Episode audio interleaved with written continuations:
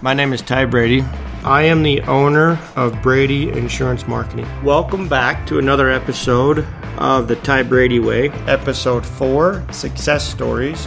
Today, I wanted to share with you some success stories, and the reason I'd like to do that is from my perspective, everybody should be doing this business, and it doesn't matter your background, it doesn't matter your previous career, because anybody can be successful in this industry if they're willing to apply themselves and go to work. So the first one I want to share with you is is an agent that made a goal that he was going to double his income every year. So an example of that is he says, "You know what? I just want to do 2 to 4,000 dollars a month." From there he wanted to go from 4 to 8, 8 to 12, and so on.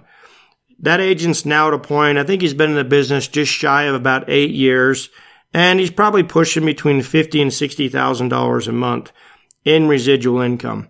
He's a manager of mine, does really well at what he does, and now his goal is to give back and help other folks have or achieve what he's had and done.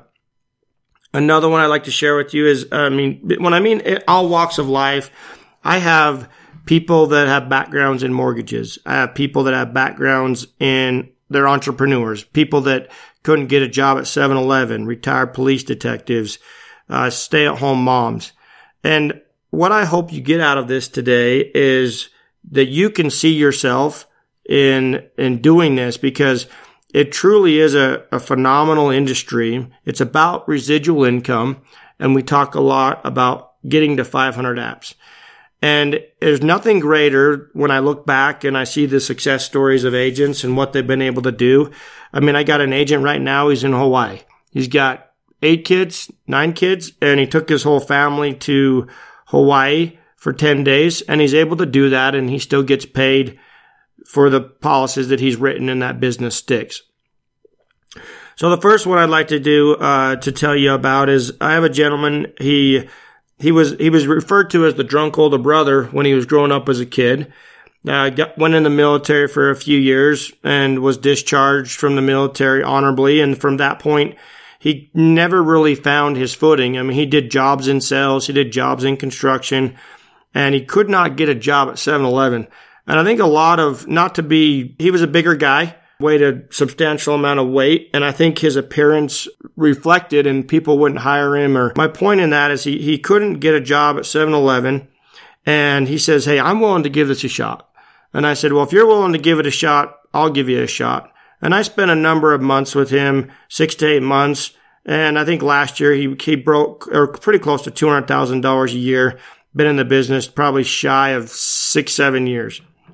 But that's an, a success story when he had everything against him. I mean, he couldn't get a job on the borderline of being on state Medicaid versus state uh, state Medicaid.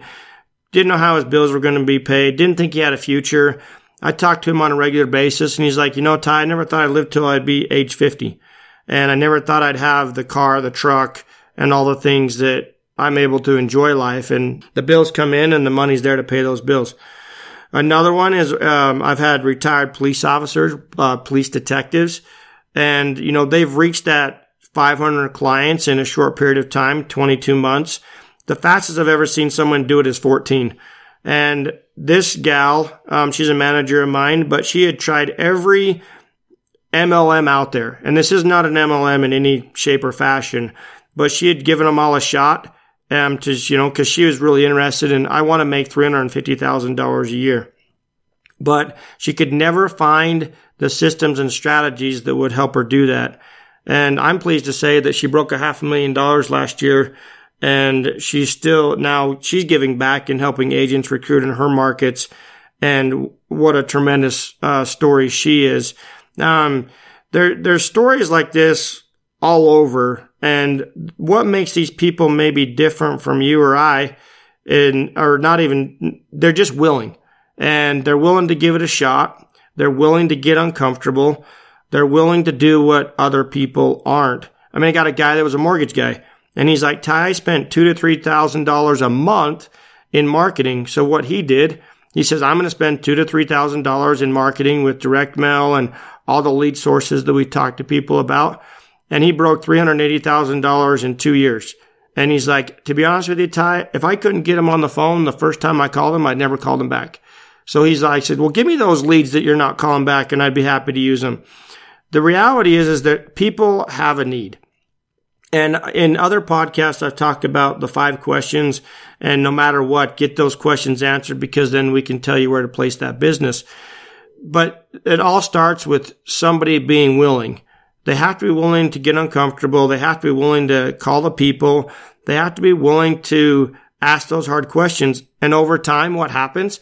Those uncomfortable questions become second nature. I have no problem asking questions because I come at it from a perspective of I am trying to help this individual.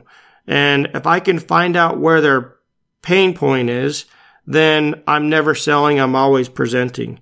It's the same thing with agents. If I can find out what their pain point is, you know, are they not able to pay their rent? Are they not able to, to, you know, send their kids to college? Do they not have enough for retirement? Whatever the case may be, it's when I find those pain points with an agent or even a, a prospect, the goal is to help them relieve that pain point. And when you do that, people can excel. But you have to be vulnerable. You have to break through that wall and you have to ask yourself those hard questions. I could go on and on and on about success stories and the people that were my producers three to five years ago, they're not my producers today. And again, in other podcasts, you've heard me talk about recruiting and why I recruit. The reason I have to recruit is I have a quote I have to meet from the carriers. And if I'm not doing that, they're asking why. And so I want to get people to their comfort level, their success level, whatever that may be. That's different from every, that's different for every person.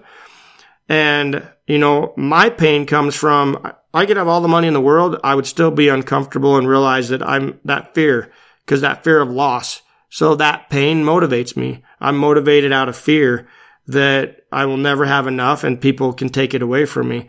So that's why I choose to help other people.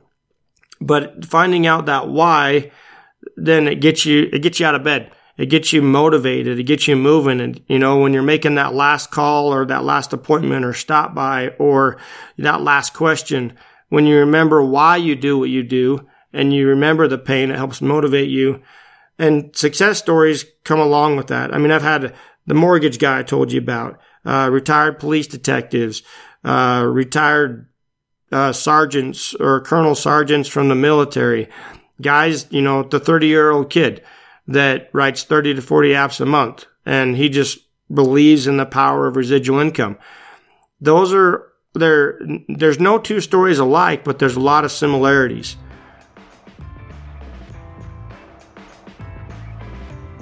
So I encourage you to take the time after this podcast and ask yourself why. Get with your local manager or somebody who is your mentor and say, hey, here's why I do what I do. Have a little bit of accountability, have a little bit of coaching. Make sure you allow yourself to be vulnerable. Ask those hard questions so that you can see success and you will achieve great things. I mean, nobody tells me I need to go to work today. Nobody tells me that I need to do this, this, and this. I choose to do all those things. And when it becomes a choice, you become empowered. You're, you're able to then enjoy the moment and be present in the moment where you can, and then in turn help other people. You know, if you love thy neighbor as thyself, this world would be a lot happier place. But a lot of people don't do that, and I wish they would. Thanks for tuning in today, and I hope you find this information of value. And feel free, uh, share it with those you love and care about. Thanks. You can find the Ty Brady Way on Facebook, Twitter, and Instagram. To contact us, please email the Ty Brady Way at gmail.com. The Ty Brady Way was edited and produced by Marlo Belmano. The theme music is an excerpt from Hot Chicken of the Woods by Isaac Joel.